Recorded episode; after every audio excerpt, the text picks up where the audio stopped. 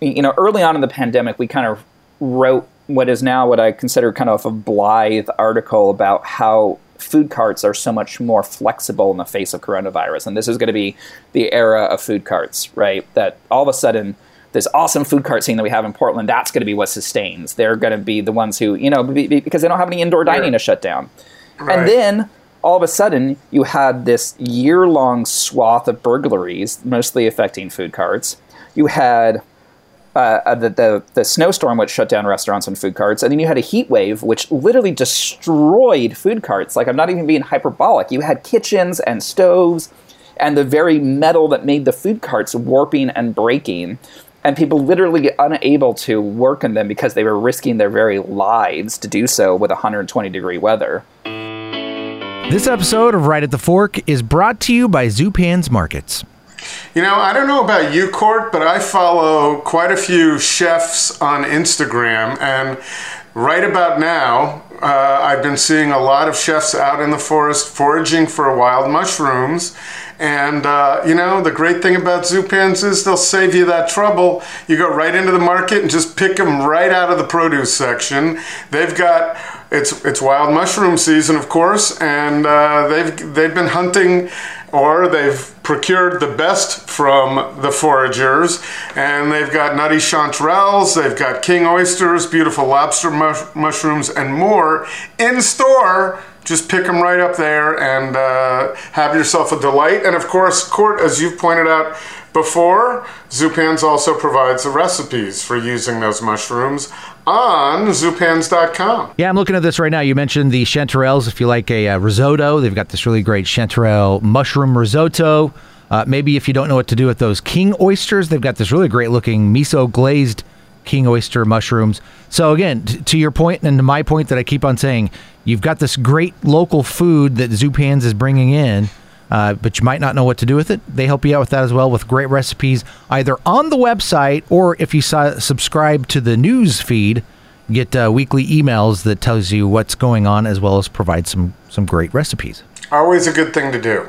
So, Chris, this is pretty exciting. As we all know, when you go to your local Zupans markets, you can find stuff from all over the place, stuff from all over Oregon, the Pacific Northwest, sometimes stuff, I don't know, from New York City. And when we're talking about stuff, in this case, we're talking about some of the best cheesecake ever, reincarnated, no, re, from Carnegie Deli. And uh, as you may have known in the past, they were known for their incredible pastrami sandwiches and Reubens, and now they've come back and they've introduced Carnegie Deli Cheesecake, you know, right in Manhattan's theater district. It became an iconic spot, and now you can enjoy their cheesecake. And I got to tell you, it looks delicious here on Zupans.com. Looking at uh, at what they have, so you can order that now. And as we mentioned, pick it up either in store or outside. Three locations to serve you Macadam, West Burnside, Lake Oswego, and then uh, we can't say this anymore because we've been talking about it. A great website where you can also go and do your shopping, Chris. And what is the website? Zupans.com or, of course, shop.zupans.com.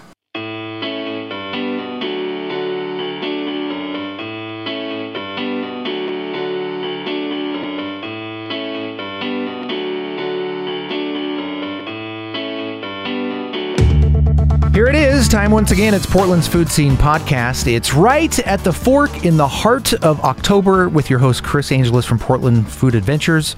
And I'm Court Johnson from Kink.fm. Maybe we're in late October. It's not quite dead center in the month, but uh, fall is definitely in the air, Chris. Well, also, don't forget that a, a, lot of our listeners, our listens, downloads happen in from our archives.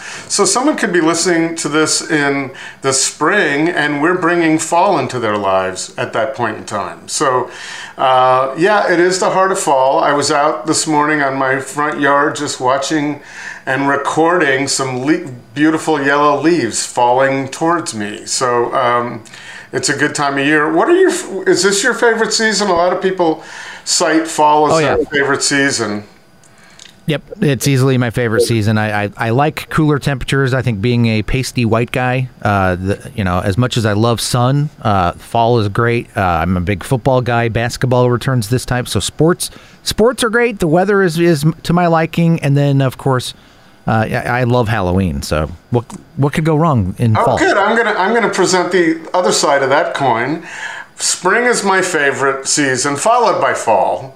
Um, and of course, it's a little different out here at the coast, right? Because Yeah, the seasons are just slightly different, especially summer and a little winter now. Now that we've got, I think we've got some climate change going on out there, at least since I moved here in 2005. But, um, and sports is good, except for, you know, as a Met fan, I haven't really enjoyed an October in a while. I'm watching these Right. four teams. I'm a baseball fan, and I can't get excited about, I have a lot of friends who are Red Sox fans.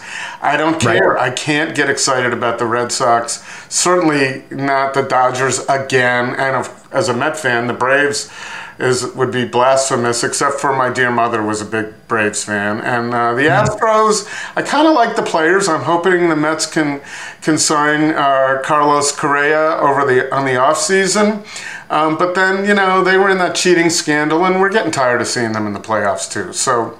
Uh, I have a, a slightly hard time right now, and the rest of this football doesn't interest me anymore. Used to be the biggest champion Yeah. on the planet. I don't care. So um, anyway, that's the flip side of that. Oh, and Halloween, uh, I don't get it. so uh, It, it, it's definitely you know it, it's it's evolved over the years where it was you know it, it, it definitely isn't what it is today even to the point where like outside of the U.S. like they they call it Halloween creep where there you know when I lived in in France there was this big movement because families there saw what was happening in the United States with Halloween, and so they would start to celebrate it there.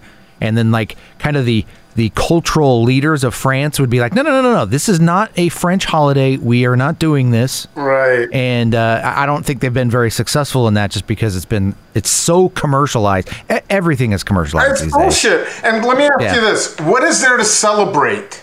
What are we celebrating? Right. It's a it's an opportunity. f- So for us as kids, I loved it. It was fun, but we got the shit beaten out of us too. Uh, on Halloween, it was kind of crazy. Where I grew up in Darien, Connecticut, it was Well, uh, I, yeah. I, I've heard, I've heard, I've heard there's like special, um, and, and maybe it's not associated with Halloween, but I know in New Jersey they have, I don't- there's some sort of, I I think it happens on November 1st. It all has to do kind of, there's some sort of like tomfoolery day where like the kids go out and are mischievous, and so there's Oh, all it's sorts mis- of like eggings and. It's mischief night, and I think it's the night before, if I recall. Is that what it is? Yeah, it, but it's like specific to New Jersey. Well, we were in Connecticut. It was there. It was crazy. Was it there? Okay. And and you know, so when I moved out here, and then I did live in a neighborhood where kids actually trick or treated, um, probably 12 years ago. But I would get annoyed at there were there were 17, 18 year old kids showing up at my door without costumes. Now it's really cute when the eight year olds are there and they're in costumes. And uh, but the other part of it is, and I understand the world has changed. There's no way I would have gone out with my parents to go trick or treating, and now that's they got to be there or they are there, at whatever age, and not so much the older kids, but I don't know. Here, I, you know, I'm always griping. Yeah. I sound like I just sound old now. God damn it. We've become curmudgeons, Chris, is what it is. Yes, I know, but I just don't get it. And and where I live, I haven't seen a trick or treater in five years, and then um, Right. or you get the occasional stray. But at any rate, I just, you know, I don't. As an adult, I'm just not into trying to figure out a costume to go somewhere. So uh, Oh, sure, other yeah. people love it. I, I grant that some people love it, and that's great. But I just feel like it's a license to be a kid again, and there's nothing wrong with that but I just don't get it. What is the actual holiday? It's there for the targets of the world to sell a lot of shit right now. That's all. Right. Sure. So, So I'm just making a mental note to uh, to uh, take you off the invite for next year's uh, Johnson family Halloween party. right, and, and when I was done with my little football statement, I th- I almost skipped this. So so I listeners were almost spared the three minutes of listening to me talk about Halloween. so, So- anyway, so but Chris, it's nice to have a place to rant, right? It's nice. Yep. Sure. Sure. and and I, I, that, I was just going to say, pe- people haven't tuned in to Right at the Fork to hear us uh, pontificate about uh, the, the pros and cons of Halloween. No, they've, they've come to hear us talk about the Portland food scene. Right, and today would be a good day because we're speaking about the Portland food and drink scene in general terms with uh, Alex Frane, who many know is a writer for Eater. They'll see a lot of his uh, his releases over the now about openings, and of course he was. We talk about covering. Uh, a lot of the politics of food over the last year, the food scene, the food world, uh, in this podcast, and he also does some writing for Thrillist, and and as he mentions in this podcast, would like to do some other uh, writing outside of the food world, and uh, so. It was nice to catch up with Alex. We've been talking about having him on the podcast for a couple of years, and um, then push comes to shove, and we end up having Brooke from Eater on, and it's we don't necessarily want to have the two of them right on top of each other. So the opportunity arose here. We'll have Alex now and Brooke again in a few months, I hope. Um, and Brooke, if she's listening, we're looking forward to that. Um, but it was uh, interesting to talk to Alex about his craft, what he does, some geography. If you listen throughout the podcast, we we pepper in some of his favorite spots and the places that he's written about, and I ask him about what he's most disappointed um, in over the last year and what he's most excited about, and uh, we discuss that. Alex is a good guy. So uh, we've already probably talked about everything from Halloween to Zupans to other things, and we should get into uh, the nuts and bolts of talking about the Portland food scene with Alex Frane right now. Right at the Fork is brought to you by Zupan's Markets. Unsurpassed quality from the best meats and wines to local baked goods, fresh flowers, and an extensive craft beer selection. Step into Zupan's and be inspired for your next meal. Food loving customers as well as local chefs know that Zupan's is the place to find the very best Northwest Bounty in Portland, West Burnside, Southwest Macadam, and Lake Oswego. Local and family owned for over 40 years. Zupan's Markets. And by Portland Food Adventures. Ready to break out and travel to some of the world's most delicious destinations? Portland Food Adventures has space available on two trips in 2022 to Basque Country in Spain with Chef Javier Canteras of Urdaneta. Also, if you've never experienced Italy with Austria Ensign, join Chris for the most delicious nine days in Western Sicily imaginable. Info at portlandfoodadventures.com. Thanks. We've been talking about doing this for a long time. A couple of years, I think. Yeah, and I don't know. I don't know why it hasn't happened, Yeah, but me neither. I'm glad that you uh, reached out the other day, though. Thank you. I did. Well, uh, you know, part of the reason it hasn't happened is we've had Brooke on so much. Right. But you don't have to be. You know, you don't necessarily have to be represent. You do more than write for Eater. Right. Correct. Yeah, me and Brooke are, are only the same person in some regards. Yes, I, I do do a little more than write for Eater. I, I write for some other publications. I've been writing uh, about Portland and about bars and cocktails and just and distilleries and other aspects for a couple of years now. And Five so where. Where might one find the fruits of your labors other than Eater? You know, I really need to get like a landing page together, but uh, most prolifically would be Thrillist outside of uh, Eater, and that's still going to be more um, Portland-based articles. I haven't written too many national stories in the last few years. I've been really focused on local news, but if you want to read some of my older stories, usually about spirits, those are going to be found on Thrillist National, usually. Okay. Yeah, and then some articles on Liquor.com as well. I miss Andy from Thrillist. Andy was Uh, great. Yeah, were you working with him when he was yes. there? Andy Kryza was kind of one of my first ever editors. I, I had one editor before him, but he was like the first person who I really met and started kind of teaching me a little bit more about journalism and writing and things like that. And now he's not doing that. He's in Sweden. He's in Sweden. Yeah, he moved to California first, right? Right, he was in California first. We did. I remember the week he left. We we got together for something, but Um, he's doing some, you know, he's a father now, so he's Right. definitely way more responsible than when we knew him when he was in Portland. I think he had his kid when he was still in Portland, and I was still Right. working for him. He did, but then Yeah. you know now now they've moved, and I I don't I don't wow. know what what drove it. But at any rate, we'll have Andy on. We don't Oh, need fun. to spend your time talking Yeah. about Andy. But I miss him at Thrillist, and the point, the reason I thought of that is I really haven't paid much attention to Thrillist since since he left. So I don't know if I would have seen your stuff. It's too listy for me. The the tone has changed uh, pretty dramatically. I would say it's a lot less tongue in cheek than it used to be. A little less whimsical.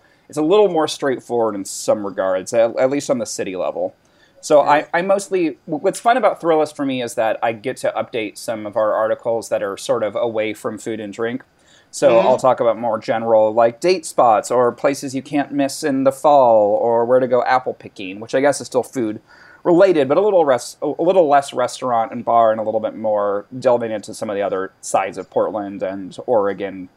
Well, I like those sides. We used to have a segment on the podcast uh, consistently that was um, oh my god, I can't even remember what it was called. uh, I um, sound bites. Sound And bites. So they were things like that, lists of great date places, best cookies, that sort. They were lists at the time. We, I just updated them as beautiful spots in Oregon a little while Oh. ago. I want to hear where those are. Let's talk. Let's start with that. Oh man, okay. That, What do you a- remember? What do I remember from uh, that? Well, I mean, so we were trying to focus on some of the the less well known spots, right? So instead of talking about, say, Crater Lake, we would talk about I, I think that's called Little Crater Lake. Yeah, I've been there. Yeah, which uh, apparently is year round is like ice cold. I mean, it's like incredibly, incredibly cold.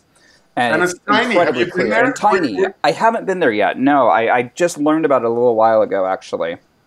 Um, so I, I ne- need to go travel there. Um, oh gosh, there was things like the um, what is it? The Devil's Punch Bowl out on uh, what is that? Yachats or There's a couple of Devil's Punch Bowls. yeah? actually. I think there's one in It's Yachats, and then there's Otter Point, I think, is where it is. There's one of them there anyway, and then there's one here right near me. Uh, like I'm the closest one to it in uh, Oswald West State Park. There's there's one. I missed. I I haven't been. So I go to Astoria fairly often. Like uh, at least six times a year, I go to Astoria because my dad lives out there. He retired and bought a house in Astoria. Uh, but I don't really consider Astoria the coast. No, Uh, I I really miss the Oregon coast. Um, I, I can't remember if you knew this or not, but growing up, my grandmother uh, on my dad's side was the head of the children's library uh, for Multnomah County Libraries and uh, she'd been a librarian for decades. And one of the benefits of having uh, of, of working in Multnomah County Library is that you got to enter a drawing a few times a year to get time out at the library cottage, which was a cottage at the coast owned by Multnomah County Library that was available for its employees, and it was at Manzanita.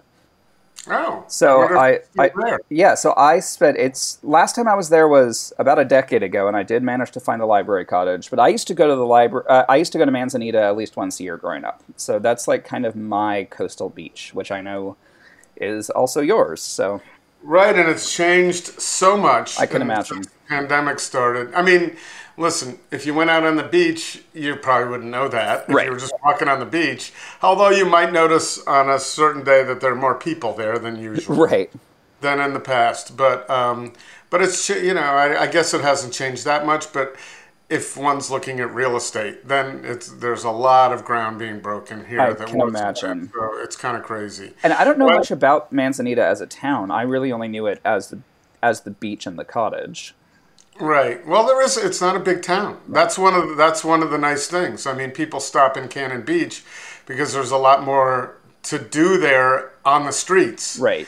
than there is here. So, um, but no, it's beautiful, and and uh, you know, I told myself years ago that uh, when I moved, if I could move out here, I would get in better shape, and and both both physically and mentally. Right. And that did occur. That's great. I haven't been right about a lot of things in life, but that one, that one I was right about. But at any rate, let's go more. Let's go. Let's not talk about me. Let's talk about your list because I'm Sure.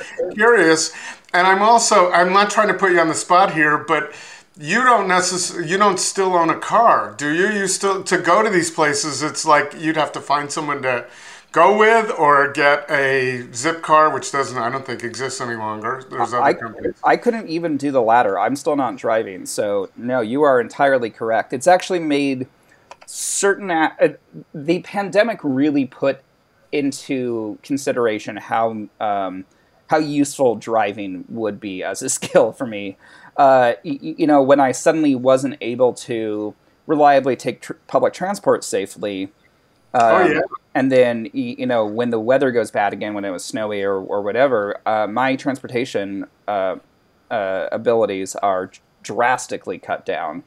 So you're not wrong. It, it would be it is difficult for me to uh, sometimes work on these more wider ranging, like physically wider ranging stories because I just don't have the ability to hop in my car and drive out to you know Thor's Well or Angel's So Rest or you? Other than the cost of a car, but what's stopping you? that's a great question. Well, okay, so I'll tell you the most recent thing that stopped me was I was actually planning this summer. I had actually already gotten prepped to sign up for uh, driving lessons, and then I managed to uh, break my clavicle in half.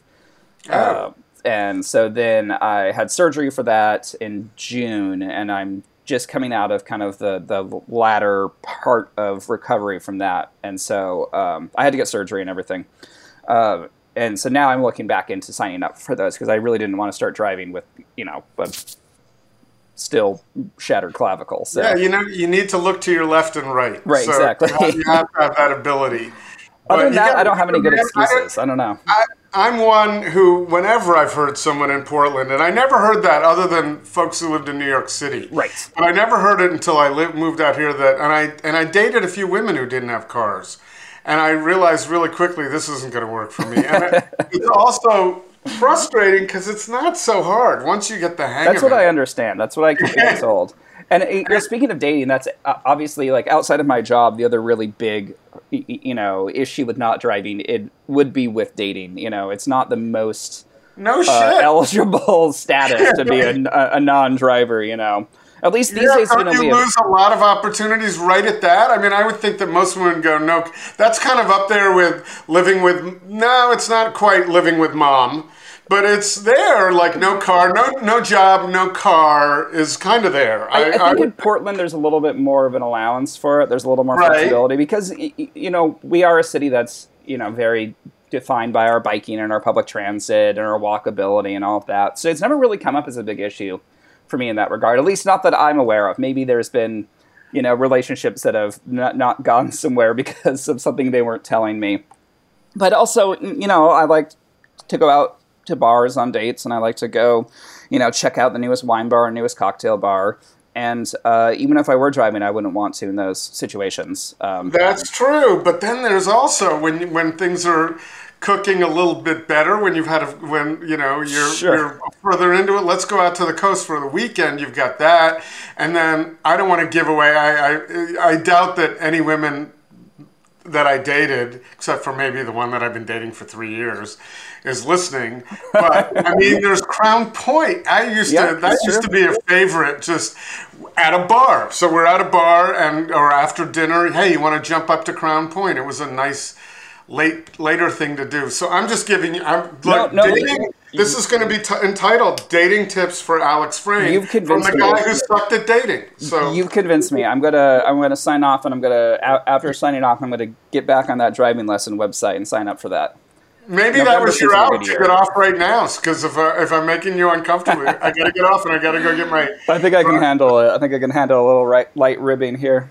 Yeah, no, it's. I didn't but expect that. I figured we but- talk about but you know listen, restaurants or something. We will, but it is the basis for my uh, being a when I got out of high school. In high school, the ability to just travel and go somewhere to me that's that's one of the biggest things. But I do understand Portland is different, and and a lot of us live in the Portland f- food and drink world, and you can operate that there that way, and that's great. It but I nice. would just say especially can- when you could reliably take the bus and take Uber and Lyft and all those places a little easier than you can these days. So it's certainly Right. changed since since the pandemic, like everything has.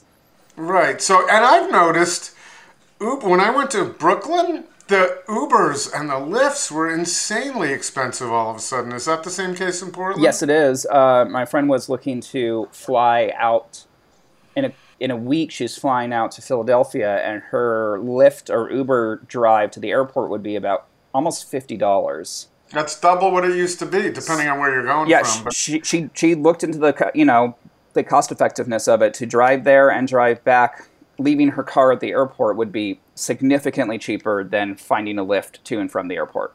right, and it's Of course, you can still take the. Um, but remember, you can still take the max for two fifty, right? You can still take the max to and from the airport for two dollars and fifty cents. But when your flight's at six o'clock in the morning, that that makes it a little more challenging. And there's also for me the coming home. I don't want to deal with that. I just want to get in a car. Now I get to have my kids pick me up, which is really nice. That now that they don't get lost on the way to the airport, that, that was some fun days.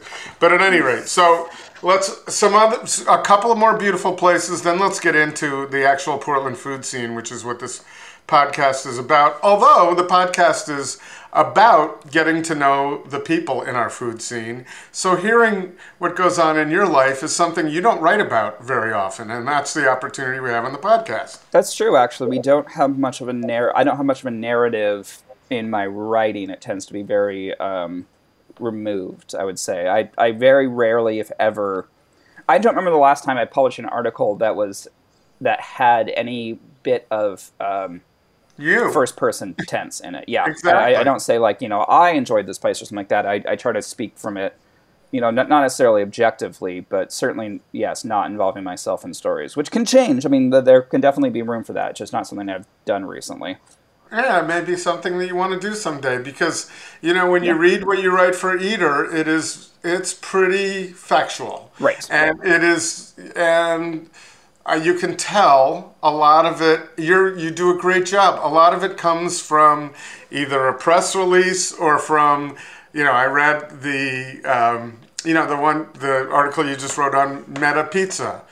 Oh yeah. Obviously, that came a lot from Anthony, Yes. which is what he wanted you to say. Well, I mean, it was you know still.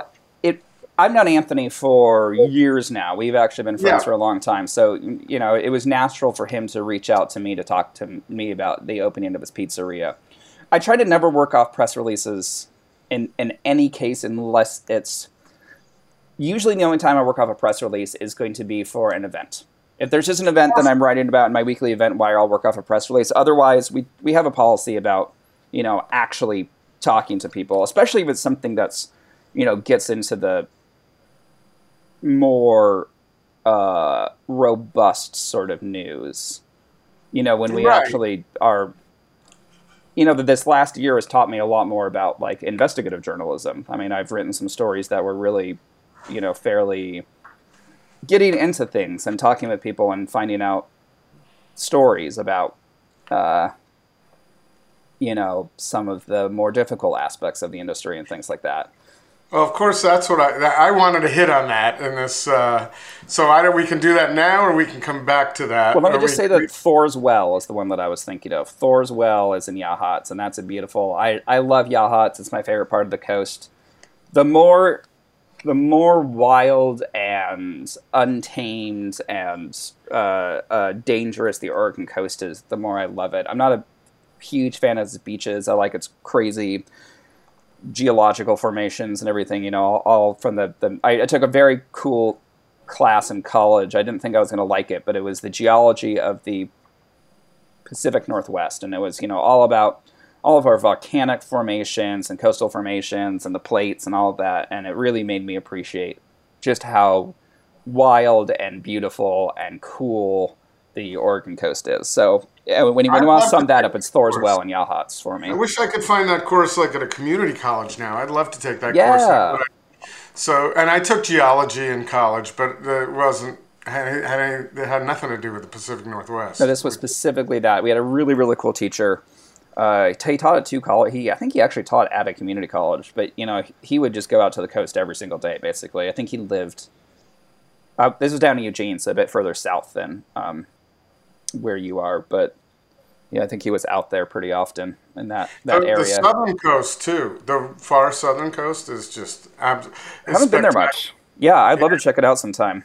There's there's where a car would come in. There you go. Yeah, drive down to a um, that area.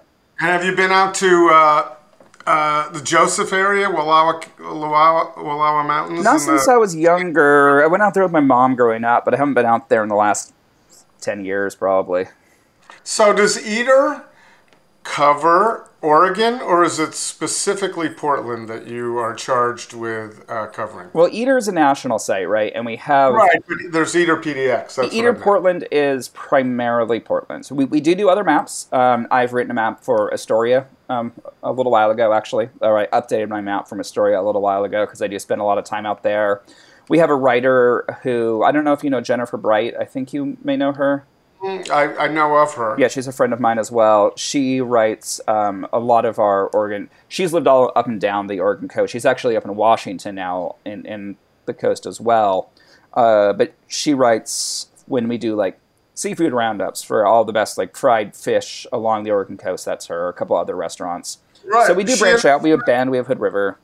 She unfriended me when I disputed her favorite fish and chips on the coast. So that that's why I said, "Oh, I know of her," but we were friends. And then uh, and, Oh, I, and I think Brooke disagreed with me too about South Beach Fish Market in Newport as the, in my mind, the best fish and chips you can get anywhere. Wow. And both of them disagreed with me, and I and she disag- she was insulted that I took issue. What about what about Bowpicker in Astoria? The only place that has You fried gotta tuna. like tuna. You That's gotta true. like That's a very different style. It's a totally So different thing. yeah, it's, it doesn't. I mean, I honestly think that the reason there are lines there, for the most part, is because there are lines, and and it's in a boat.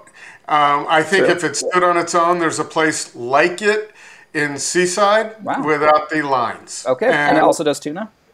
Surf tuna. Yeah, gri- the grizzly tuna.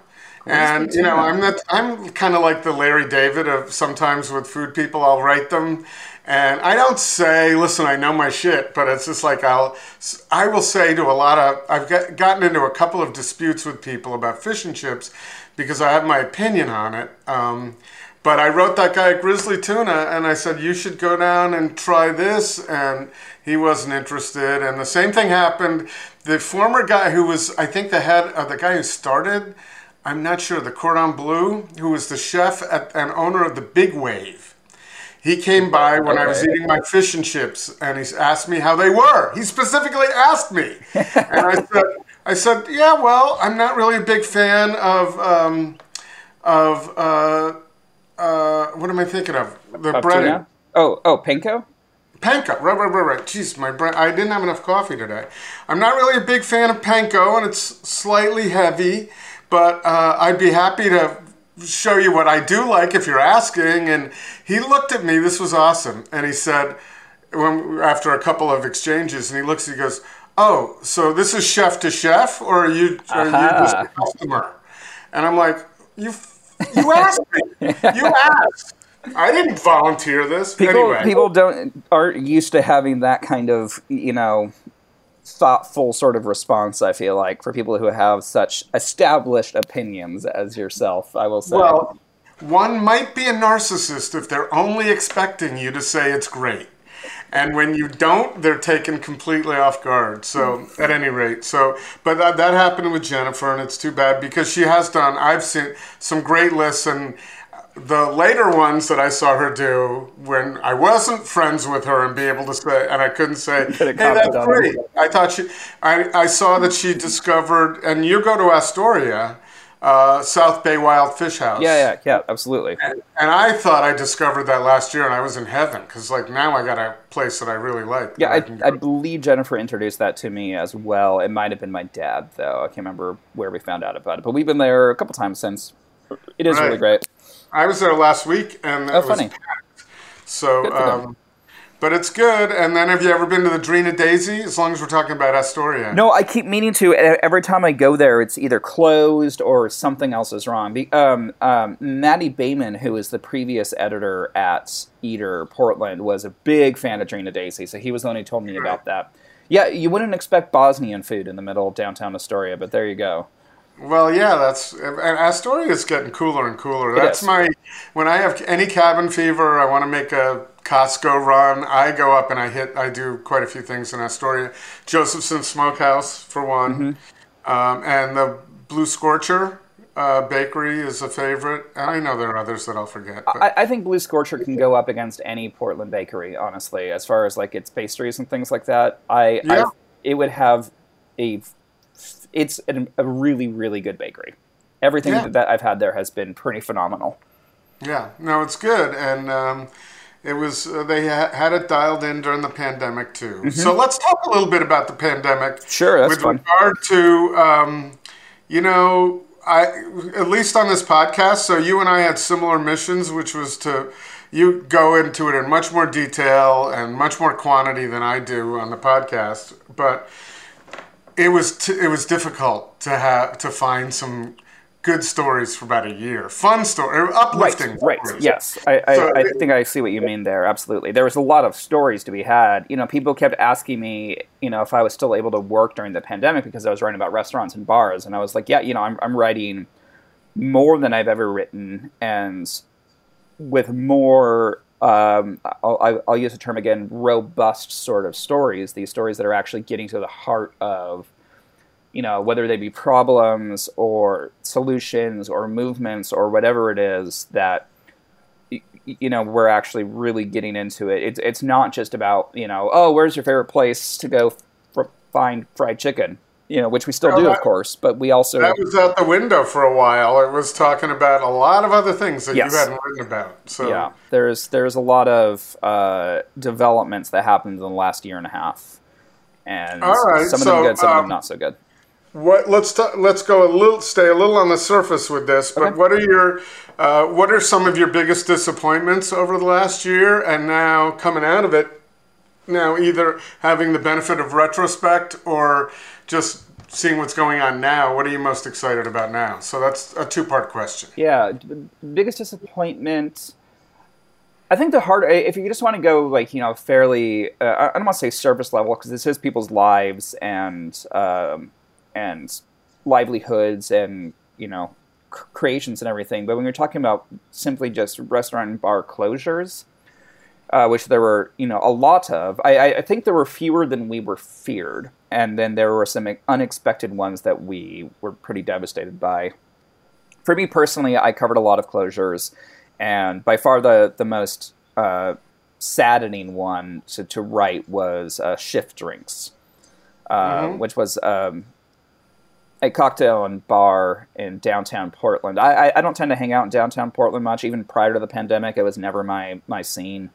Um, but the one place I would regularly go to whenever I was downtown for any reason was Shift Drinks. Uh, the owners were fantastic, are fantastic uh, just a really great place. And writing about that was pretty early on during the pandemic, and I, you know, bought wine from them and everything and tried to help out, but they were just in a very, very poor position to maintain during the pandemic. And then they were also very, very close to wh- where the bulk of the protests and um, everything was happening downtown, and the owners didn't want to. Uh, that they wanted to support that one of the best ways they could, and part of that was to be taking themselves sort of out of the equation, if that makes sense, and not wanting to make it about them, and not wanting to worry about broken windows or anything like that, but also really wanting to put the emphasis on the lives that these protests were about. And so, for a couple different reasons, they decided to close and move. So that was sad. Where are, are they? Somewhere now? No, they they uh, their family moved to the Midwest, and they are um, making aprons and just kind of enjoying a, a, a quieter, easier life. Um, a simpler life. There are a few people doing that. yeah, So yeah, Well, there was a lot that went on last year that was, um, you know, around downtown. Yes. That was sad, and uh, I don't necessarily want to go too deep into it, but I felt like the vandalism was being covered less than some of the social issues, and they and they related to the social issues because there are a lot of people who could no longer be employed because Yeah. places closed. Hey, Chris, let's pause just a moment and talk about one of our favorite places to eat Ringside Steakhouse. Yeah, where they've always had your safety in mind. Uh, of course, they have those beautiful updated booths and spent a lot of money on their ventilation system to update it to current standards and beyond. Um, so, whether it's their delightful outdoor dining or inside, you can always enjoy ringside hospitality knowing they're steps ahead when it comes to safely serving you a fantastic experience. And of course, ringside always satisfies Chris. So if you've got something like, I don't know, A5 Wagyu, maybe that's your thing, you can come and enjoy it at Ringside Steakhouse. Yeah, so no matter what the size group, whether you're just going to go dine as a romantic evening with two, some friends and family with four, or if you'd like a setting for a small group gathering, Ringside, of course, can put that together for you too safely. Reservations are super easy to do. You just go to the Open Table app or ringsidesteakhouse.com, make that reservation, or you can actually walk in without a reservation for bar top seating. Yeah, Ringside for over 75 years. 75! Standing Mm-hmm. tall as the hallmark of great service and steaks in Portland. Everything was coming at you a million miles an hour. Absolutely. And- and coming at everybody. No one knew exactly what to do. No. Do you think, in retrospect, that you that you would have liked to have had the benefit of look a larger picture and looking back when you were writing about it? Because you were in the center of some of this, and so was Michael Russell. Um, you know, a lot of the social aspects. Well, how do you feel about that? I don't know. I, I don't know. It's an interesting question. Um, I felt that I was doing, you know, I mean, I, I rarely wrote specifically about the protests and what's happening. I, I think what you're getting to a little bit, and, I, I don't want to assume anything, but you know, um, probably my biggest role in last year's conversations, at least in the local level, was about uh, John Gorham and his restaurants, right? Because I, I, I was the the journalist who broke the news on uh, that story, which of course, um, not because of me by any means, but that story and the stories around it had you know this much greater ramifications for the city. Uh, you know aspects of what happened uh, with with John Gorham and his restaurants, and then what happened with uh, Maya Lovelace posting uh, anonymous stories from restaurant workers on her Instagram, which then turned into the 86 list, uh, which was, y- you know, and, and a number of notable Portland restaurant owners being, um, I, I hate using this term, but being called out for, uh, you know, either indiscretions or workplace abuses or, you know, a variety of other things, some of which, y- you know, I cannot speak to the veracity of. Others I feel very confident in speaking to the veracity of. you know, it was kind of for me. It was kind of like a. It was uh, kind of like how you read Yelp. If you see the same thing over and over and over Exactly. again, I think that's a good way. you To, yes. pretty much know that's a good criticism. Right. When If 25 people said yes, if one person Right. has a complaint against an individual, there can be plenty of reasons why you know that may or may not be valid. When you have 20 people saying the same thing, right, or even a few. But yeah, so that, exactly.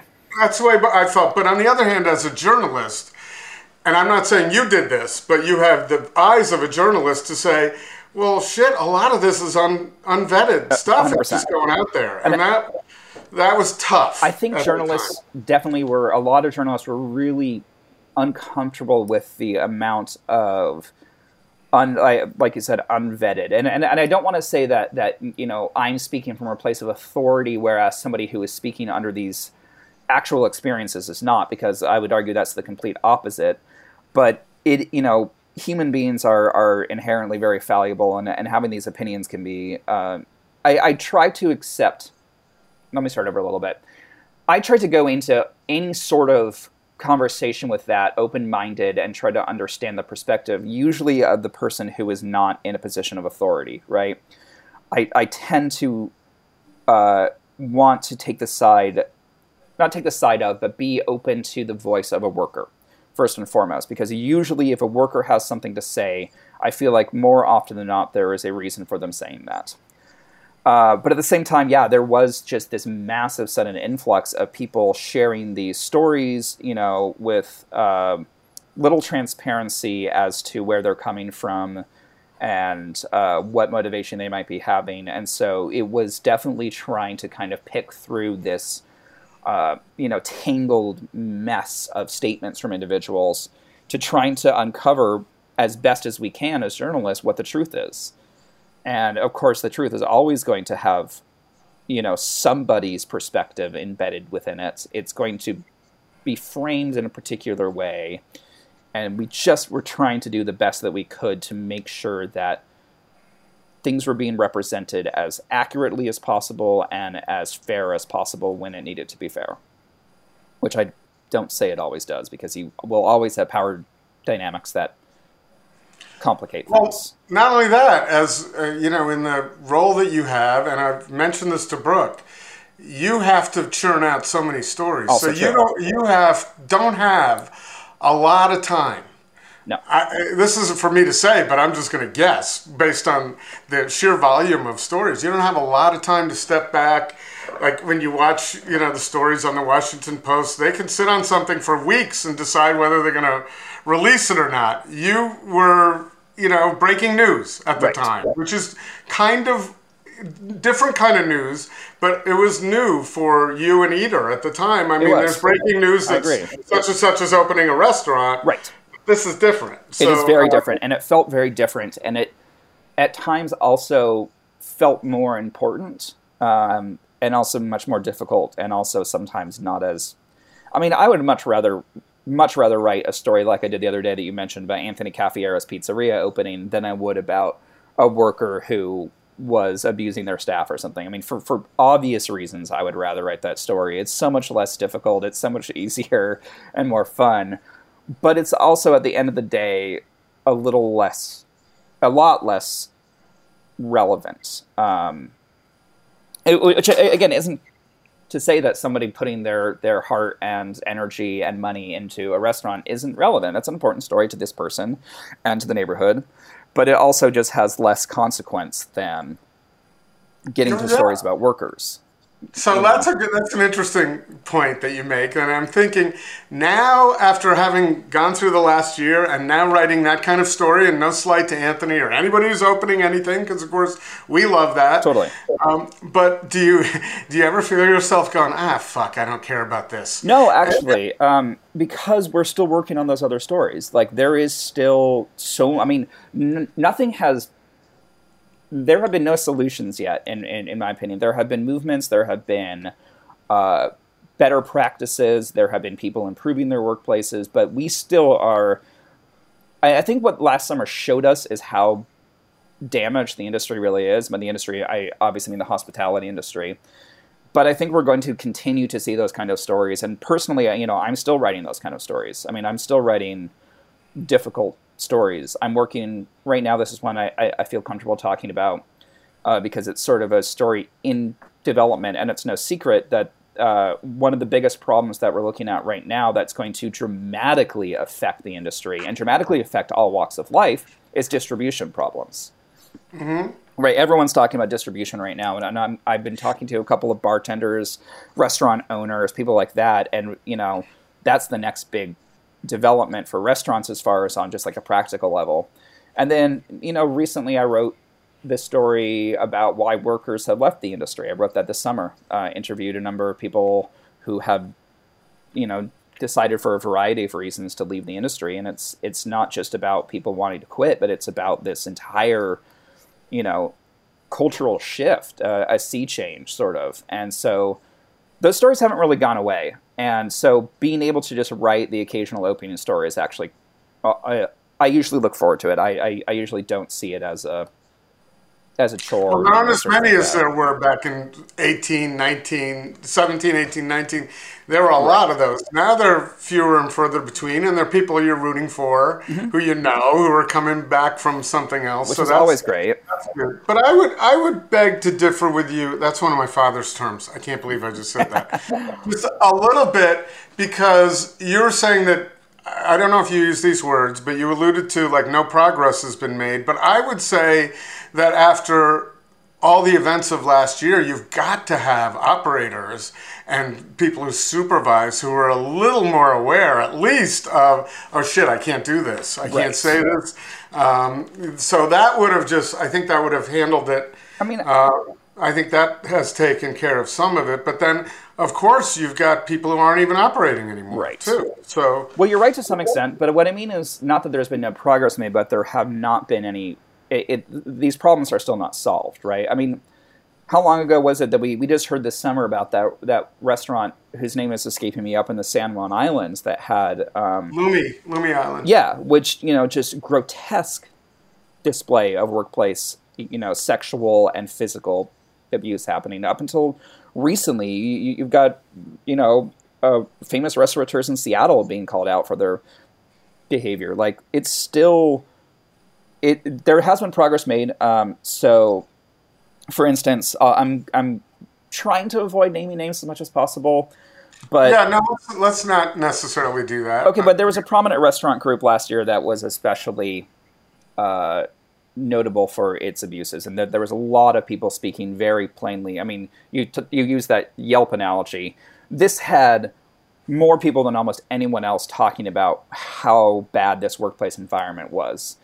And since then, from what I understand from people that I've talked to, they've hired uh, a number of people to come in and kind of regulate this. They've opened the floor a lot more to conversation amongst their employees. They've hired managers that you know particularly oversee that kind of behavior to make sure that that sort of um, stuff isn't happening. They've hired uh, hiring managers to make sure it's a more diverse work staff. So everyone I've talked to says they're actually putting in the work to make this a better environment. So hopefully we'll see more and more of those stories in the coming months. And that's that's I think that's commendable because Yes. I my experience in life is when someone fucks up and then goes to correct it, that's I guess it's not quite as good as someone who never fucked up in the first place. But you're also never going to find that, right? right, who never fucked exactly. up in the first place. So. Those don't those don't come out, but it's uh, but you know it's funny. I was uh, it's not funny at all. Uh, speaking with Andy Fortgang uh, on this podcast uh, either last week or the week before, Oh, wow. and something I've been thinking about, and he mentioned, which is just crazy when you're talking about you know uh, supply problems, distribution problems he mentioned he goes you know think back to 2018 when we had a snowstorm and we were freaked out about what that was going to do to payroll. One storm one closing one night. And we were in the back of our minds worried about the front of the house versus the back of the not back of their minds front of their minds. Right. worried about the back of the house versus the front of the house and wage issues. And those sort of took care when when you could start sharing tips that helped but Andy said we were we were freaked out about one night. One then we had a year that we were closed, and all these issues that we've never had to think about before. So, um, and you come back. I just think of it's. You know, you just mentioned uh, distribution issues. It's one thing on top of another. absolutely. Restaurants, and I don't. We're not out of it yet because I don't think a lot of a lot of restaurants have adjusted their menus to account for all of this shit. It's like we're getting, you know, I think we're ready for a twenty-five dollar cheeseburger down the down the road Yeah, here, honestly. and, a- and a twenty-five dollar cocktail. yeah. So not, but the the balance on that is, you know, a lot of people, people can't afford that? I- I- exactly. Yeah. Um, and it's you know it's going to be difficult for restaurants to change their menu when their menu is their identity.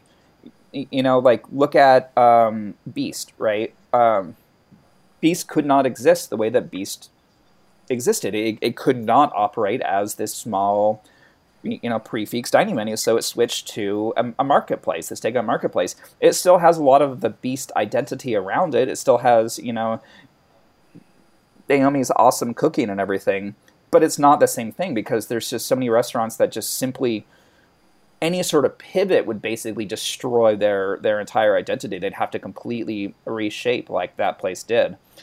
Um, which is good for them, you know, to some extent, but it's also still going to be kind of a bummer if they can't ever make it back to what they wanted to originally do. Um, it, you know, it's it's hard for some of those restaurants to just, you know, like you said, we're not out of this yet, right? We just lost Ataula. What was that like? Two months ago, Yeah, you know, yeah, like when when things were supposed to be looking like they were green lit for everything, and then all of a sudden, one of the most established. We thought that, you know, early on in the pandemic, we kind of wrote what is now what I consider kind of a blithe article about how food carts are so much more flexible in the face of coronavirus, and this is going to be the era of food carts, right? That all of a sudden this awesome food cart scene that we have in Portland, that's going to be what sustains. They're going to be the ones who, you know, be, be, because they don't have any indoor dining to shut down. Right. And then all of a sudden, you had this year long swath of burglaries, mostly affecting food carts. You had uh, uh, the, the, the snowstorm, which shut down restaurants and food carts. And then you had a heat wave, which literally destroyed food carts. Like, I'm not even being hyperbolic. You had kitchens and stoves and the very metal that made the food carts warping and breaking and people literally unable to work in them because they were risking their very lives to do so with 120 degree weather. And so then you get add on distribution issues on top of that, and you get one of the city's most celebrated barbecue food carts, a member of the Portland of 38, you know, Essential 38 list, in this hot upcoming food cart pod that's supposed to be like the model for sustainability in the pandemic era, announcing that they're closing. You know, so Holy Trinity is closing. So it's some of the things that we thought would be more sustainable turned out to have their own unique vulnerabilities that are you know being really really exposed right now. The other thing that uh, food carts kind of bear an an uh, an unequal portion of is the problem with distribution for takeout boxes and materials. I saw they're up like triple. They've Yeah. doubled or tripled. So it's terrible right now for anyone to get their hands on like takeout boxes and silverware and cups, um, things like that. But for a restaurant, you might have dry storage that you have, you know, six months worth of takeout equipment in. For a food cart, you don't have storage for that. You're probably buying your takeout boxes, uh, you know, at the start of every week, maybe twice a week. So if you suddenly hit one day that doesn't have that, you know, they don't have those boxes in, that's you don't have any for the entire rest of your service that day or that week. And for a food cart that's modeled off of entirely everything going into these containers, that can absolutely fuck you. So they're dealing with their own issue right now, which again we just didn't foresee those particular struggles, you know, early on. I I think I'm not a soothsayer and I'm not an expert in the restaurant business, uh, in, other than hearing the people in it talk about it a little bit. I think right now we're getting to the point where people were where the operators were wishing this day we could get back to normal. But then they're going to see, like Holy Trinity did, that man. I'm looking at my numbers. I don't see a way out of this. Yeah, even if things really get right. better than I think, it's still not there. So Unfortunately, math doesn't lie much. Right, and I think we're going to see more and more of that going forward. That all of a sudden people are realizing I was trying, I was treading water. I was on the lifeboat to get to this day. Now I get on the boat, and the boat's sinking. So um, You know, and who knows? one of the things that we like to say, you know, one of the things that the industry workers say all the time, and us as journalists say, is, you know, if you really love a place, go and support it, right? But that's such a, um, and while I firmly believe in that sentiment, it's also kind of a vague and unhelpful sentiment. Like, are you supposed to go eat at your favorite food cart three times a week? Uh, in, you know, in, order to make sure that it's here next year. What if you have five different food carts that you love? What if you have five different restaurants that you, you love? Are supposed to eat out every single night of the week? It's a, it's a really difficult. It's. I, I think getting to the point of all this, what you just said and what I've been saying is that the entire model might not be nearly as sustainable as we once kind of thought it was. I'm talking about the entire model dining out. And so there's that terrifying. cost structure. That's all. Right. For years before this happened, I, I heard a lot of chefs saying that it, you know, what what's now thirty dollars should be fifty, but we can't charge it. That's that's what's not sustainable. Is that people were working for slave wages, Yep. and restaurant owners who worked really hard, most of them. Were making five percent margins, Yes. which you know, and and any little thing that happened would slice into that five percent. Any And it- it emergency, could go. like it's like being a homeowner. You know, Yep. all of a sudden you need a new roof. Oh, we're fucked. Yep. So, And I think that's uh, a good but- point that you made too. Is that like th- there is a lot of villainy placed on restaurant owners because they do pay you know these unsustainable wages. But I think the the perspective that restaurant owners are sitting back and making a ton of money while not working is also a very ninety percent of the restaurant owners that I know are maybe not ninety, but a really good amount of the restaurant owners that I know are there working themselves. You know, during the pandemic, they might have been the only people working. And you're right. There's like five percent margins that they're making on these. Right, and in Portland, I'll make this case all day long. And I don't want to talk specifics, but I know if you, no one's driving a Mercedes. No, No, restaurant no. owners. would- I've actually, you know, I've once tried to set up an endorsement for a chef. I said, I think I can get you a, a Mercedes. It's from a Mercedes dealer. He said, I can't drive that into work. They, they- my, my, my, You're gonna my- get burglarized these days too if you do that. well, no, it wouldn't even be that. He said my I'd get a, I'd, I'd have a, uh, a mutiny on my true. hands with my employees. So and that's Portland. I know Right, in San Diego they're driving nice cars, and I know I went. Oh shit, we were in Spain, and those guys are driving three hundred thousand dollar cars. Not in Portland. No, that's a good point. There's definitely a cultural sort of uh, I don't want to use the term bias, but there's definitely this cultural push against uh, you know that kind of flagrant display of wealth.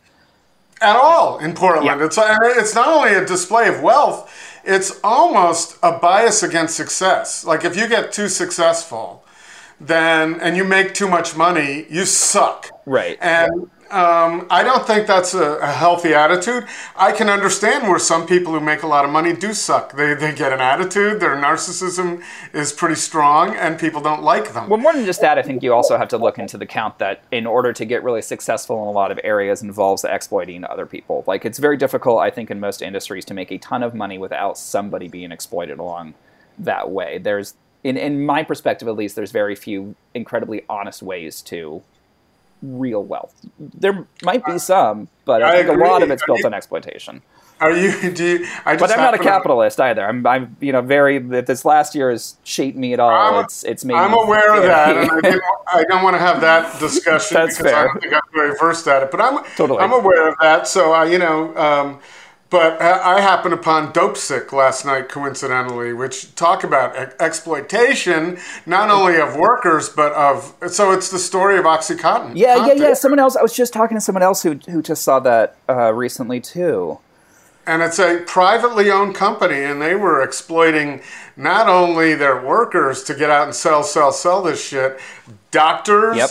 And dead. The people are the victims, or it's just crazy the number of victims. So, yeah, that happens all over the place. It's certainly I don't think as drastic in Portland, and I No, I probably would not. find it politically incorrect, and I know dangerous, and I've stayed away from this on this podcast because I just know, boy, I could say the wrong thing, and that's it. But Yeah, we're I having do a good time here. It's it, it, it's Right. all in good good. I don't mean with you. I'm just saying if anybody. Totally. So, uh, well, but I just think there's also the balance between that exploitation Right.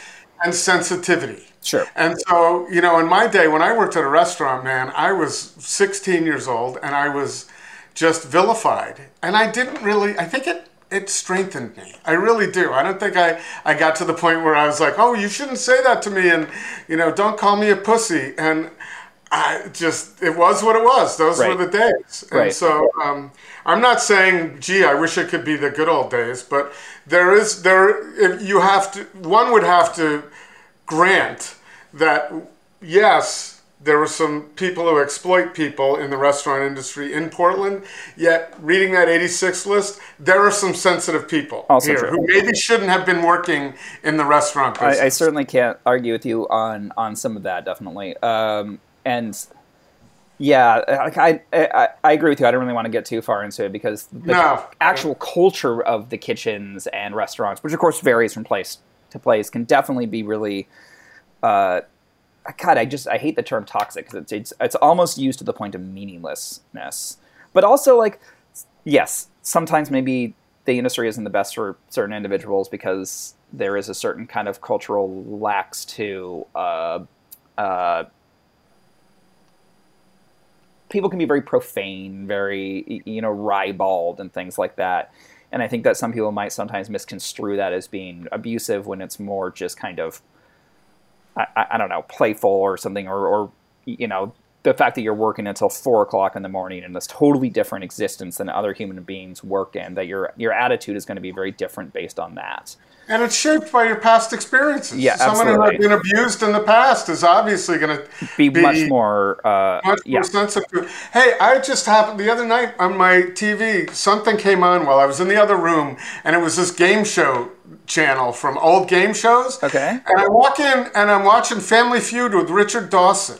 and I put this on Facebook. All right. He's going down the line. He gets this little girl on the end. I mean, you've seen Family Feud, I Yeah, assume. yeah, yeah. I, I, I don't watch it, but I I, I know I don't either. I watched, I watched it in those days, Right. you know, once in a while. He gets to this little girl as he's approaching her, him, her with his lips going towards her. He says, "How old are you, honey?" And and then he goes and gives her a kiss right on the lips, and backs up, and she says, 13. No one thinks anything of that. They, they, they actually made an SNL sketch a little while ago based on that.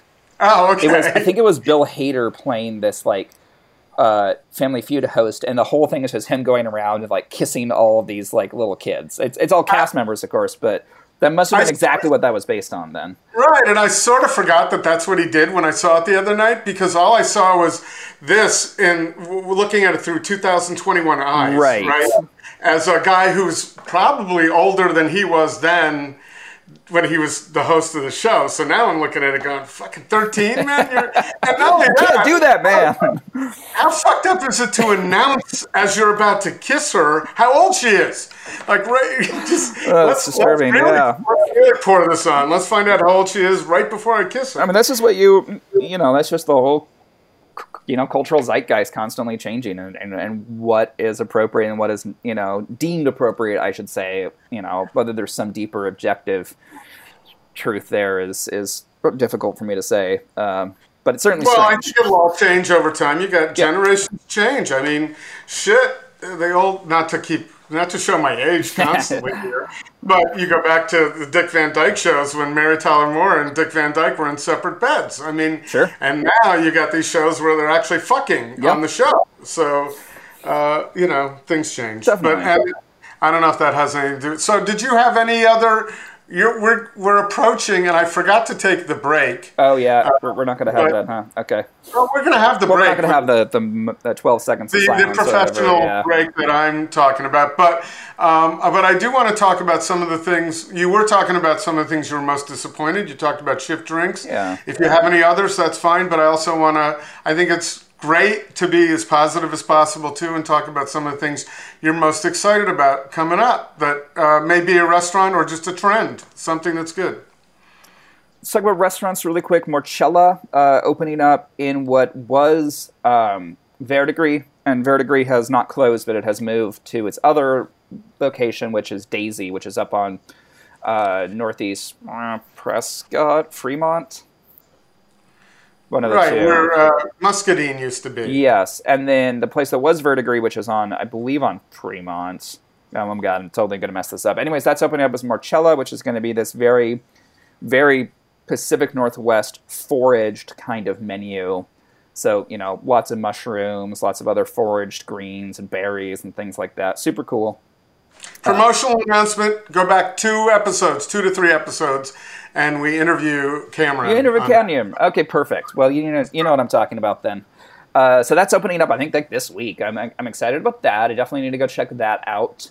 Uh, I am excited about a lot of these reopenings. Um, honestly, even wintertime, we're, we're looking set up for patios. We got heaters out. We got all those, you know, patios we built last year are, are looking beautiful. I'm just excited to have another uh, nice winter or an actual nice winter. Um, I'm excited about declining rates of COVID in the Multnomah County. That's that's pretty baller. Five con- consecutive weeks of uh, rates going down. That's great. Um, and I'm excited to see where people keep taking. Actually, I'm going to back up a tiny bit. We're going to get political here for a moment. We're looking at some of the largest strikes we've ever seen in history, like concurrent strikes. We have multiple industries on strike right now and I'm a big supporter of unions and workers fighting for rights. Uh, right now, Heaven Hill workers, which is I don't even know how much whiskey in America Heaven Hill owns, but they own a lot of whiskey brands, bourbon, rye. A ton of those that you see in bars and everything are made by Heaven Hill, and we've got more than 400 workers at Heaven Hill who have been on strike for more than a month now and we're starting to see bars that are refusing to sell those spirits while that goes on strike and i'm really excited to see where that takes us because the only way forward to make this restaurant world and everything else sustainable is for workers to have you know their voices heard and their needs met and then we can start to really move forward as an industry. So, in kind of a roundabout way, that's how I'm answering that question. I'm excited to see how we can fight for a more equitable industry and a more equitable world.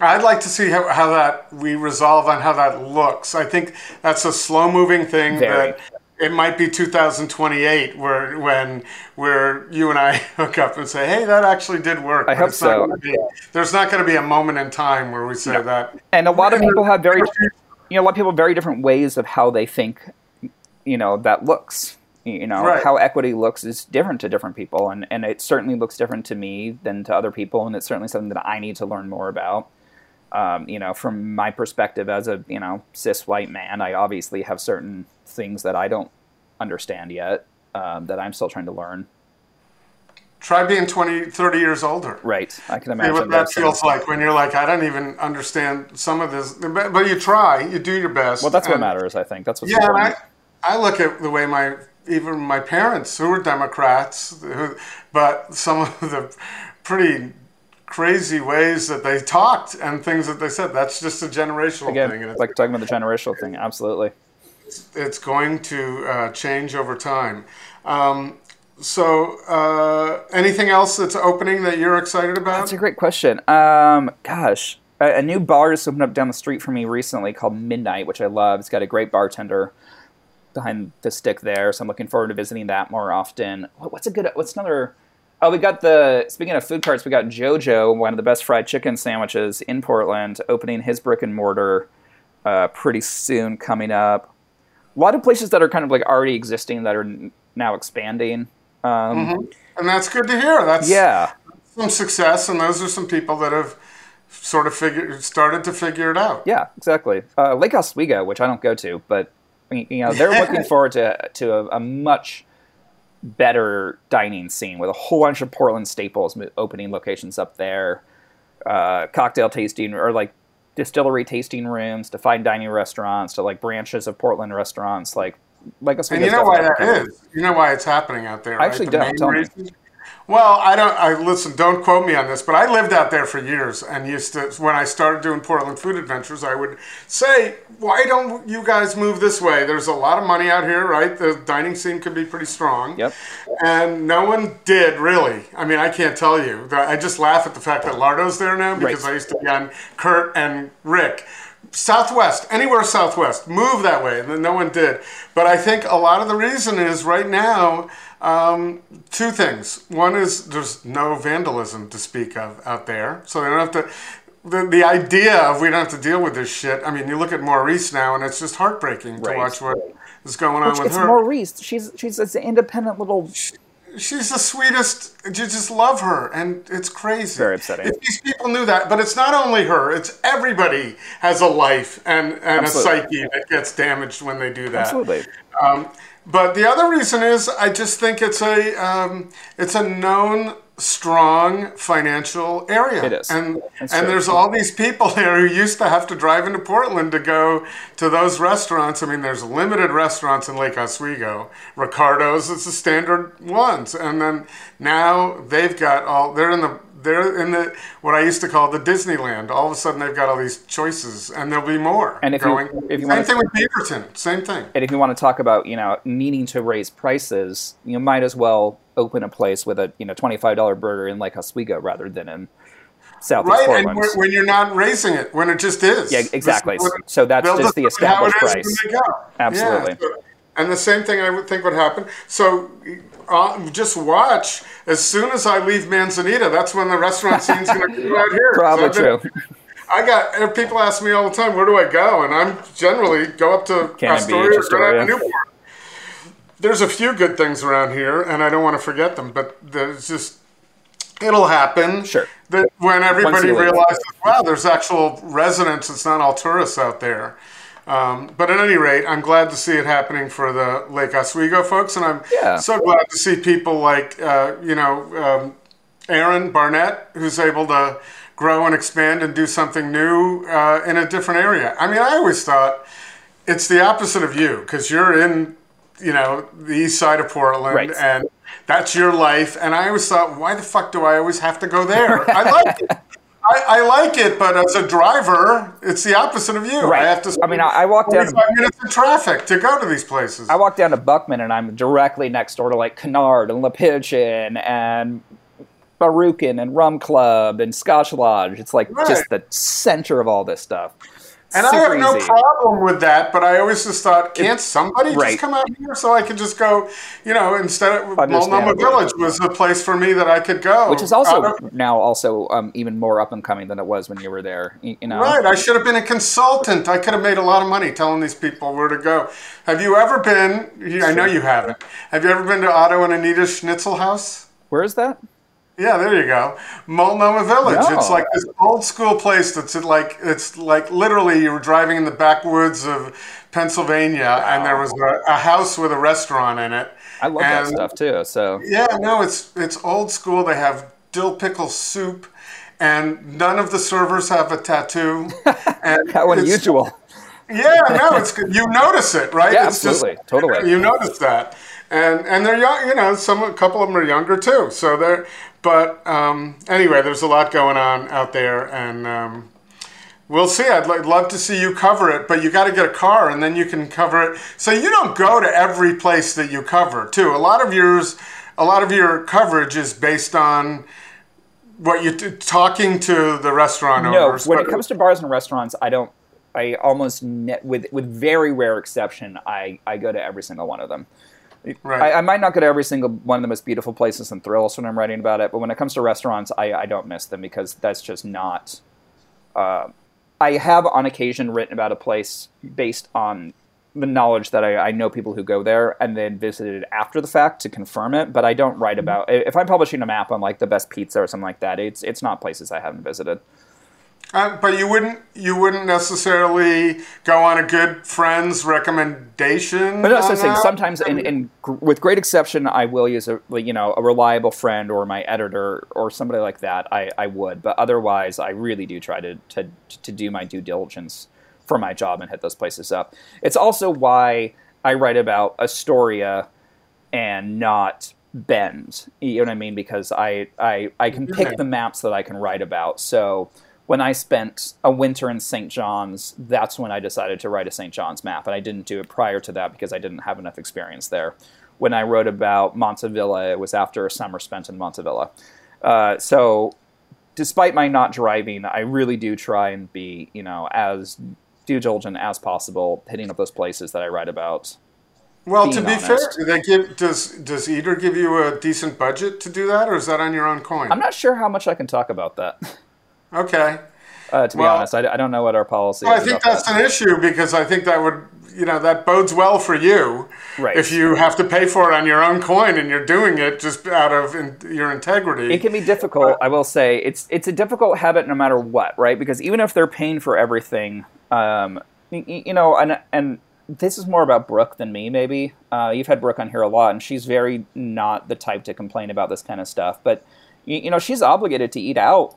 I don't even know how many times a week. I mean, she eats everything that she writes about, every single thing, and putting that much food in your body and with that kind of unregulation, right? Like you just have to eat these places and whether or not it's going to have a really good impact on your on your health, uh, you you just do it as a writer, and I think that's something that gets kind of missed by the public and by industry workers who maybe are unhappy with certain choices that you know we make, which happens. Like that's just going to happen. I mean, I, I I can't complain about that. That's just the nature of writing maps for um, this you know really incredible industry, and you, people get left out well, but I, so I do feel people don't appreciate necessarily how much physical labor goes into this and it's like oh you're getting paid to eat no i feel so bad for you and yeah there's a certain level of that irony but it's also it's about your entire life your, your your body is your life and when you don't have any when you don't have 100% control over what you're putting in your body it can be difficult Yeah, no, I I'm aware of that. So when I moved, it was eight years ago. I moved to Manzanita, and pre-pandemic, I was in Portland a couple of days a week, so Yeah. I didn't abandon no i saw the you place. But I'll tell you what, what happened was what I thought it was going to happen. I lost 50 pounds over about three or four years because I wasn't around that all the time. that does And I- not surprise me actually that makes sense But you know what? You can you can still I still have the podcast where I can talk to people, Yep. and I still get in there enough. I absolutely do not get everywhere I want to go. Right. I just can't, and I don't. And everybody understands that, I think, because they don't. You know, one thing I learned is I used to feel guilty when I would walk up to a chef and I haven't been to your place in four years.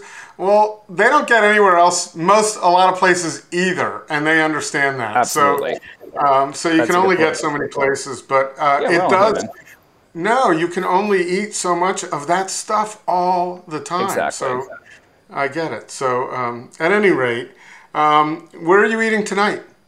Uh, well, I, I I'm feeling a lot Tomorrow, better. I- the, next, the next good spot no, you're t- tonight's a good question. I was I'm feeling I was feeling a little. I went to bed with a headache last night. I woke up with a headache, but I'm feeling a lot better. Uh, Was that so a I- hangover? no, it Was wasn't. that- That's the thing. I, I I didn't even drink last night. I just felt really crappy. Um, I have my sense of smell though. Like I said, I, I get paranoid these days, but I'm feeling better. So I think I will go out to dinner tonight. I was uh, I'm- might be meeting up with a friend at Pink Rabbit, which is reopening in the Pearl. Uh, cool cocktail spot, weird, different cocktails, which I always appreciate, and then kind of uh, American Asian uh, food. And Cool. then on Thursday, actually, I do want to talk about this. You asked me what, what I'm excited to eat. Thursday, I'm going to be eating at Paley's Place. I'm there next Thursday. the Okay, following good. Thursday. So leave some. Don't eat everything. I would, you know, I was thinking this morning. I wish I had asked Kimberly if I could get in on the last day, but that would have been a lot, a lot to ask. I'm going to try to get. I'm going to be house sitting in that neighborhood as well. So I'm going to hopefully try to. You know, everything's booked right now, but I'm going to see if I can't sneak in there for like a bar seat or something. Uh, because that's a loss. That's just a. That's just a.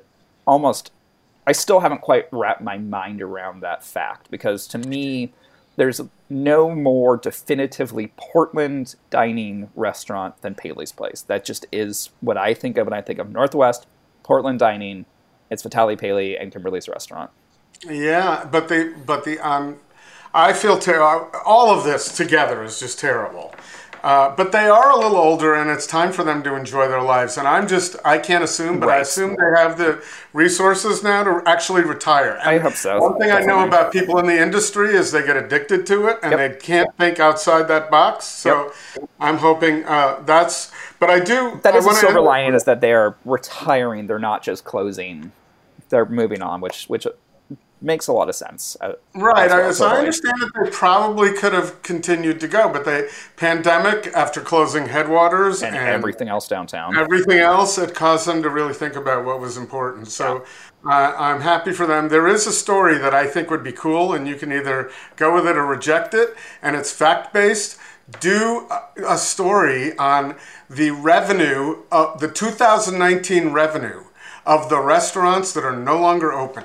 Interesting. And so if you add that together, if you come up with those numbers of all Gorham's restaurants, of all Vitali's hotel restaurants, Ataula, I don't know about projected revenue for Masia right before it opened, those sorts of things, I think that would be crazy. So I- is uh, your assumption that 2019 was already starting to hurt them, and it was? No? My assumption was that was a great year. Oh, I, I think you might be right. Well, I mean, they opened a bunch yes. of restaurants, right? You had So all those was- downtown places were suddenly surging.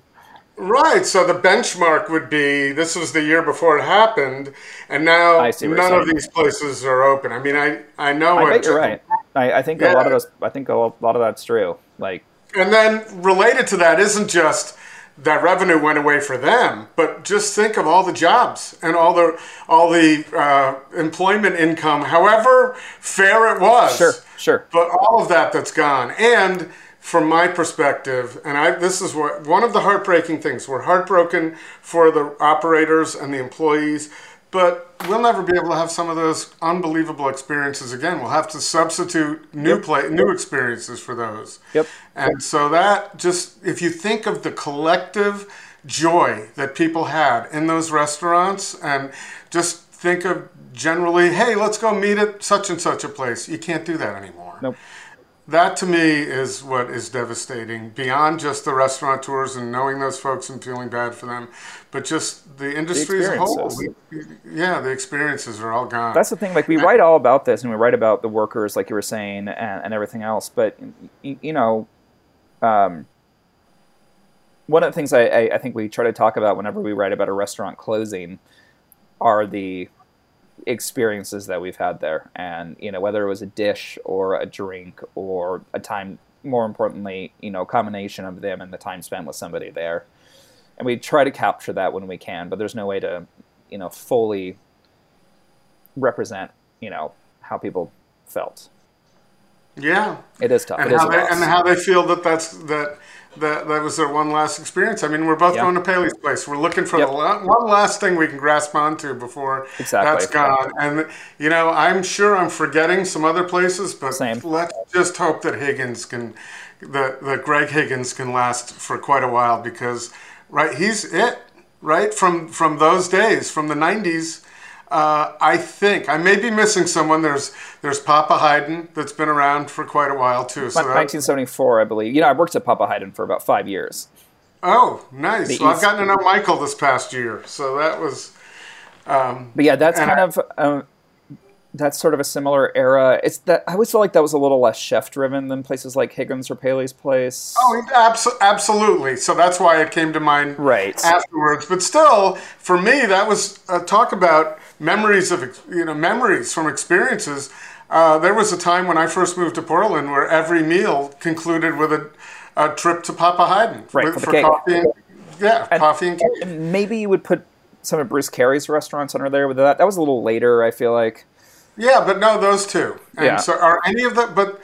uh, Is, of- does he still own any of those? I don't know the exact details. I, I know some of them are reopened. I know Clark Lewis reopened. Uh, And 23 Hoyt is 23 opening Hoyt is. Oh, yep, yep. Uh, but yeah, you're right. I mean, we really are seeing sort of the closing of that, those, you know, institutions. Um, I was going to use the term relic, but that, that seems a little unflattering. I think institutions a little more accurate. They are, and they were the they were the ones that I championed a lot. I mean, I even started. I wanted to start. I did a little bit. I for Portland Food Adventures, a classic st- series. That's a great idea. Which was yeah, and I did it for a little while, and then I learned tickets didn't sell as quickly as they did to the new shiny object that you guys were yep, people, you know-.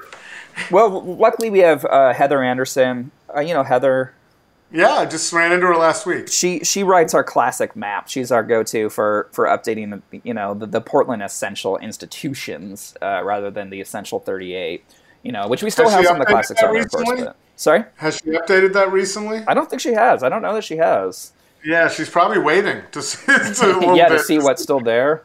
see what's still there. But keep- no, I, Yeah, I always thought, man, people are always looking for that shiny new thing, That's but you know you're going to have a great meal at Paley's, and that deserves. And they have a hard time getting your attention Right. at Eater, and so and that's the big challenge. And you know, look at Andina now; they're they're have a fresh. It's all fresh and new um, at Andina. And they'll benefit from their reputation. and we do but- cover you know Andina when it opened its its uh, cute pop up sort of restaurant outside, and and Mm-hmm. you know when Higgins opened Piggins, we like to cover that kind of news. But they have to do that. They Right, can't right. just. they can't, just. Right, that, that's a lot to open those things. It, it and is. It, it can be difficult to uh, with an you know a website like ours, which updates constantly, and like you said, is always about you know news and new things like that. Like we can have you on a classic map, but it's kind of hard to have much attention for it otherwise because our stories are Right, going to what's be a new item on the menu? What kind of attention is a, a few new items on the menu going Right. to get in this in this in the Portland world of new shit constantly? Yeah. So uh, Yeah, it's it's I- difficult. Like uh, I guess pop up dinners is like one of the few things that a restaurant like Higgins can do to like you know have a news item or whatever. Right. Do you know when I started? I don't know how familiar you are with what I did, but when I started my thing back in 2010, I had set my first seven events, which were my events are always a little different, but my first seven got TV coverage from at least two of the TV stations. Wow. Events. TV coverage itself is to me very like uh, you know the people try to get that for restaurants all the time, but it's really difficult these days. But it's that. also not necessarily the Nostrana audience. It might be in Nostrana, but it's not that we learned that Right. those people watching Channel 12 at at five o'clock aren't really the people in Portland. They don't watch. They don't watch TV news. so that's true, But too. but it does it does generate coverage. Mm-hmm. And uh, I, hey, shit, I have I've had a girlfriend for three years because I appeared on KGW What? Promoting awesome. my Italy trip. That's so awesome. who knew after all those years of online dating that it would All I needed was a TV spot. Yeah, but besides, it would take me, this face on TV, to have that happen. I always think that's crazy, and she's nuts, but she's, she, we're still going strong. Glad so- to hear it. That's that's great. But it's kind of funny uh, to bring that full circle. Definitely. Anyway, I've kept you for way longer than I told you we would. I'd ask you to be here. Well, we had a lot to talk about, didn't we? Yeah, I appreciate it, and um, I thank you. And we haven't caught up in a long time. I know. Hopefully, I'll see you at an event someday again. That'd be really nice. Well, those were happening. We just went to Geoff Latham's thing last week, so it was really cool. Which one was that again? All of a sudden, he had a block party, uh, Nicky USA block party, and I ran into, you know, Philippe Boulot Oh, and excellent. Ryan Roadhouse, and Joy was there. I was talking so much Oh, I didn't Joy's even great. get to Joy. Wait, is And- Philippe still at Mac? Yeah, So he's that's still a man. that's another one of those. I, I would I would put that alongside of Higgins as for like that era of kind of. Uh, Oh, absolutely. And you know, Philippe that- that himself.